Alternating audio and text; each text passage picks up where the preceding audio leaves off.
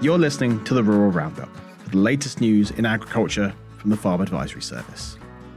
I'm Alex Blott, in covering today for Kerry, and to start us off, here's Tiffany MacTaggart to fill you in on what's been happening in the rural sector. Today we have an update on preparing for sustainable farming soil sampling and the Agricultural Bill consultation. For those of you who are interested in preparing for sustainable farming, there has been an amendment for those who sample the whole farm in one year. To cater for businesses that have actual costs that exceed their annual allowance, there is now flexibility to use the same invoice and supporting information and claim the remaining actual cost up to the maximum soil sampling allowance in the following year. Supporting documents need to be dated after the 1st of January 2022. All other soil sampling analysis rules apply. Scottish Government are currently holding a consultation on the proposed agricultural bill. Online and live events are being held. The consultation is open until the 21st of November. Have a look on the Scottish Government consultation website for more details. You can find a link in the show notes. There is also going to be a rally at Holyrood on Wednesday, the 2nd of November from 12 noon to 2 pm to deliver a crystal clear message that farming, crofting, and food production must be the central pillar of its new agricultural policy for Scotland. The campaign, hashtag Food Needs a Farmer, also welcomes you to remind the nation through the use of buildings, fences, and tatty boxes, as well as bales ahead of the rally. Thanks for listening. Thanks, Tiffany. Next up, we have George Chalmers and Robert Ramsay talking about soils and fertilizers. Hi, Robert. Autumn is definitely with us. The ground's very, very wet now. I'm sure. I'm sure it's just as wet down with you. Yeah, I just I would say George, you were the man that was crying out for moisture. So it's definitely uh, the drought is over, and uh, certainly down here, yeah, we are getting getting pretty puddly. But we've had a you know we've had a great run uh, down here anyway. We've had a, a, good a good growing year, and things have been fine. I was actually I was out trying to soil sample a few a few fields yesterday for a guy, and it's um, it definitely is getting pretty challenging. Even just standing up some bits was pretty tricky. So we are seeing a, a heap of folk now looking for soil sample, soil advice, nutrient planning advice. Is that the same up the road as well? Yes, it is. Um, it all feeds back to preparing for sustainable farming. It's jolted a bit of interest. Uh, folk have done their carbon audits they're now getting getting cracking with soil sampling, soil analysis, what have you. Um, quite a lot up here being a fairly uh, mixed area. There are, there is quite a lot of farmers doing GPS, um, so they're trying to factor that in, find, trying to find a way to make the scheme work for them. There are still a number working the old-fashioned traditional system of just taking a sample from each field um, so yeah, we're getting a there's a, there's been a few phone calls. We are certainly having that same discussion. That do we GPS? Do we not? And so my view, certainly in a grassland context, is only if the thing is if we're, if we're perfect already. You know, if we've got the field based stuff to the ideal position, great. But I think we've got to at this stage if we've not asked the question, you know, what stage, what what position is the whole farm in? Where are we? Where, what is pH P and K st- status across the whole farm and, and find out where we are. And as you say, George, we've got a great opportunity with pre- preparing for sustainable farming to do that for well, pretty much for free, you know, grant funding wise. The the other thing, I mean, there's a huge opportunity there as well for for saving or targeting fertilizer inputs, which, as we all know, are a are certainly the, the days of cheap fertilizer appear to be over anyway. Is there many folk jumping in and buying fertilizer at the moment? Yeah, there's a folk are earlier than much earlier than normal. I think folk just want to get things sorted out. Um, mm. You know, grain checks will be coming in. Single farm payments been coming in. Um, generally, it never never sits in a farmer's pocket very long. Uh, but they're very aware that the fertilizer price has been taking jumps. You know, it uh, it was starting with a seven. A couple of weeks later, it starts with an eight. Now it's starting with a nine.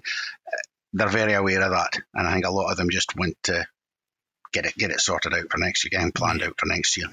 And, and certainly, our, our message at the moment is that don't expect it to be better in the spring. You know, it's it's only going one way at the moment, and we don't have a crystal ball. But there's nothing there's nothing on the horizon that's suggesting that fertilizer is going to be even back to what it was last spring. You know, I think we, we quite easily could be seeing it in excess of a thousand pounds. And and if you've got the money and got the space just now, you know what a, a great time to just take. It's almost a strange thing that once you've paid once you've paid the money, you don't have to worry about it anymore.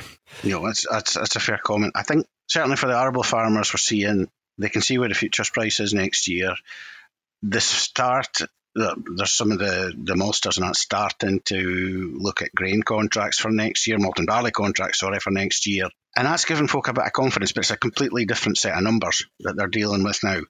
Um, go out and buy your fertiliser. It's, you know, 10, 20, 30, 40,000 pounds more than what you've been in the way of paying. So it's going to have, a, there's going to be big implications there. Um, although there is a bit of comfort the fact that they know that there should be a decent decent price for their product at the end and, of the day. And are those are those futures all indicating higher prices than this year? Similar levels, I would say. Right. Similar. So uh, for the arable guys, it's it's probably a much easier easier thought process. Really, yeah, they're going to pay more, but they're going to receive more. You're seeing more grassland guys. Yeah. What have they to consider?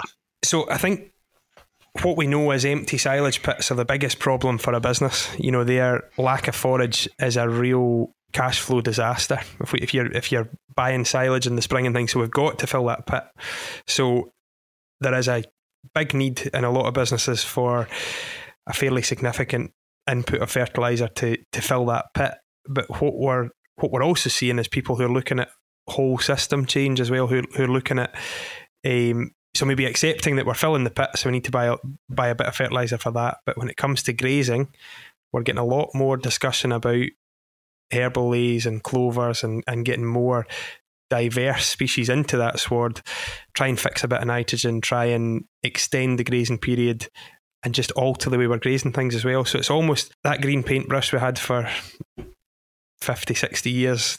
We threw it about, threw nitrogen about, and it probably allowed us to be pretty bad at farming, but we were really good at producing. And now we're having to take that step back to alter the way we do it. And actually, if you look at, so the input costs are what's the, are the big challenges to livestock producers at the moment. What we're selling, so store cattle, finished cattle, milk, are all at near record prices or record prices. So if we can control those costs, and that's so much easier to say than it is to do, but if we can look at the whole system, the whole business, and look for these areas that we can farm a bit better, farm a bit different, you know, that there is scope in there to to create a positive margin. And the other thing in that is with all those different species and all those different crops that are coming in. Most of them all have a flower. Most of them all have a you know bring a lot of diversity biodiversity into the into the area. And that's something that going forward i think livestock producers are going to be encouraged to do and rewarded to do as well. So there's a big incentive lots of big incentives at the moment to do it. Not be too drastic not be too don't don't try and do too many big steps at a time but do try and change things a bit and mix it up a bit and, and, and see where we go. I think so. Yeah, it's um, it, it's it's circumstances like these that do drive change, and um, in a similar vein for the arable farmers, I mean, there's been a much bigger uptake of cover crops, and that's been driven through environmental schemes.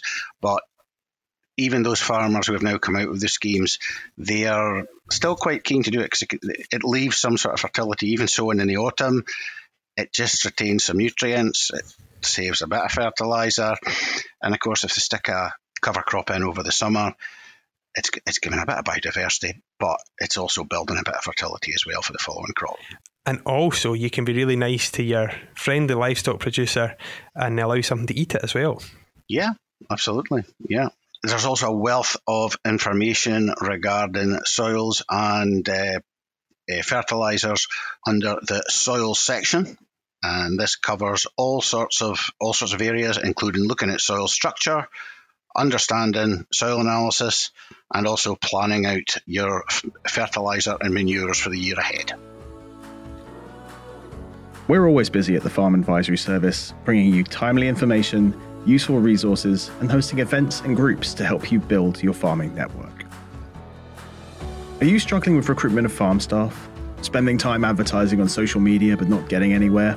The Farm Advisory Service has two webinars coming up with industry experts Greenburn HR and will be covering topics from adverts and interviews, through to packages and benefits to help you attract a greater range of applicants to jobs. The first webinar is on Thursday, the 20th of October, and will cover designing a job advert, where and how to advertise, job titles and working schedules, and how to approach interviews. The second webinar, a week later on the 27th of October, will help you to make your farm a more attractive place to work, covering things like pensions, benefits, and training and development opportunities. You can find the links in the show notes below to book. Janette Sutherland's back to tell us all about her personal development book club. This month, we're reading Joy at Work by Marie Kondo. The virtual book club is being held on the 27th of October and will be hosted by Mary Jane Laurie, host of the Agriculture podcast, and Kerry Hammond, our regular show host. So make sure to book your place today. On the 27th of October, our personal development book club will discuss the book Joy at Work by Marie Kondo and Scott Sonenshein. Marie Kondo is a Japanese organizing guru. Her KonMari method encourages owners to discard items which no longer spark joy, promising a clean mind as well as a clean home. In 2019, following the release of her Netflix show, UK charity shops noticed a doubling of donations as many households put her system to work. Chemical and medicine stores are often a neglected part of the farm or croft that cause worry when inspections loom and stress if a key product is missing when needed. How can we apply some KonMari thinking to these places whilst considering the regulations to ensure a stress free future inspection or some emergency on the croft? What are the regulations? For medicines, you should have a medicine store list, either electronic or on paper, that lists what medicines you have, when bought, their batch numbers, expiry dates, and withdrawal dates. You should also have a lock on your medicine store. For pesticides and herbicides, make sure you have the correct bunding on shelves and containers. Also, ensure you have the correct ventilation, firefighting equipment signs, and PPE. This store should also be locked. Let's now apply some KonMari thinking to see if we can spark some joy in the process. 1. Undertake a big clean out of the store. 2. Look at each item and check it is on your inventory and that the item is still in date. 3. Dispose of any out of date items following the correct procedures. 4. Categorize all the products in your medicine store, making sure the layout is well labelled and arranged so you can easily see what you have. Five, use this time to reflect if you have any gaps of products for key times coming up, such as lambing and calving. Why will doing this spark joy? You can reduce the dread of future inspections. It will help you feel like you're prepared for the things that farming throws at you, often when the local agricultural merchant is shut, and can reduce anxiety by putting you back in control when you need to add or use anything from the store. Once you've tidied the physical aspects of the chemical store and medicine cupboard, Remember to keep the office side of the record keeping tidy too. An up to date inventory allows you to ensure that you can keep on top of orders and use up products that you already have. KonMari thinking does not just apply to physical objects. She proposes assessing activities such as events, meetings, and our professional networks by asking, Does this spark joy? Marie's enthusiasm suggests that even workaday tasks can be joyful if they help reach our future goals. Write each task that you do on a card or on a spreadsheet. This allows you to reflect on what you've been doing and why you've been doing it. You should have core tasks, project tasks, and developmental tasks. For example, core tasks might be feeding livestock, project tasks might be working on upgrading handling facilities, and development tasks might be training courses such as FAS or taking on new work and learning. Ask yourself if this task is required for me to keep and excel at my job. Will this task help create a more joyful future, for example, learning a new skill or earning income? Does this task spark joy and contribute to more satisfaction at work? She suggests that you stop doing any task that doesn't fit these criteria. Any free time that you make, give yourself permission to fill these activities with things that do spark joy, for example, working out hobbies, family time, etc. Also, create a clear space in your calendar for creative time when you don't have any set tasks. This can lead to new ways of solving problems or dealing with tasks. It can be easy to fall into the trap of attending some meetings out of habit or routine. What the book suggests is that you make a list of all your meetings that you attend and think 1. Do they spark joy? 2. Do they have clear agendas? 3. Does attending them benefit me or my business? If the answers to these questions are no, then maybe consider taking them out of your calendar. When you do attend a meeting or event, make sure you give them a chance to spark joy by giving them your full attention and putting away all distractions such as mobile phones. Why will doing this spark joy? Taking time out to look at your habits in life from a different angle is often illuminating. Join us on the 27th of October at our virtual book club. This week, I sat down with Amy Burton, Senior Manager at Azets Accountants and Advisory Services, to ask her what's on her desk. On my desk this week, a bit of a mixture. Um, so, reviewing some VAT returns, some accounts, getting them out in draft format or finalising accounts um, to do for tax returns, doing some uh, farmers averaging calculations um, for tax returns to try and get them submitted as soon as possible. That's a few of the things I'm working on this week. I grew up in a farm in Fife, uh, between Aberdour and Crossgates in Fife on a dairy farm. Um, so that's probably the main reason um, why I ended up in the rural sector. Maths was my favourite subject at school, and I didn't really know for sure what I wanted to do, but um, I went on to do accounting and did work experience um, with Campbell Dallas at the time, which is now Azets, um, and I've been there ever since. Um, so working with rural clients, the main thing I like about that is probably just having that connection to the, the rural community still, still being connected uh, with those farming families and being able to give something back to them, trying to help them in any way I can with accounts and tax advice. So the uh, farm in Fife, I grew up on the dairy farm, um, so family farm, uh, run by my uh, dad and brother and my mum and uh, brother's wife. And so I just helped out when I was living at home and when I was home at weekends and things from university, whatever that involved, could be anything. um, but uh, yeah, the main main thing now is uh, going back home to help with shows, um, help with the preparation of shows. Um, so the main aspects of work that I enjoy is really yeah just solving uh, problems for clients i suppose um, just generally trying to give them advice or make things easier for them uh, make things more efficient if that's just general bookkeeping help or advice or if that's um, being more tax efficient trying to save a wee bit money if that's cash flow and help with any um, sort of succession advice and anything else that comes up along the way um, so outside of work probably my main hobby is uh, field hockey um, so I play for Kinross Ladies. So I started uh, playing hockey when I was at university in Strathclyde. Yeah, they had two teams at the time. I played in the second team and then slowly, hopefully, got better uh, throughout the years and now play at a slightly higher level than I did back then. Um, so, yeah, that's probably my main hobby outside of work at the moment. Um, and in terms of other interests, um, yeah, probably country music is a big one. Uh, growing up in the, the farming world, um, and yeah, just country music is uh, seems to be on the up in the UK anyway. Um, so yeah, I like going to uh, festivals and concerts. Yeah, so if anyone wanted to uh, either come work for Azets or um, benefit from the services that Azets can provide, um, they can just contact me directly. Um, I think my LinkedIn link is shown below in the show notes, and yeah, we'll be able to help you with whatever you need accounting advice, tax advice, or any of the, the little or more complex things. We'll try and help you with whatever you need. Thanks for listening to this episode of the Rural Roundup. Kerry will be back with more in a fortnight.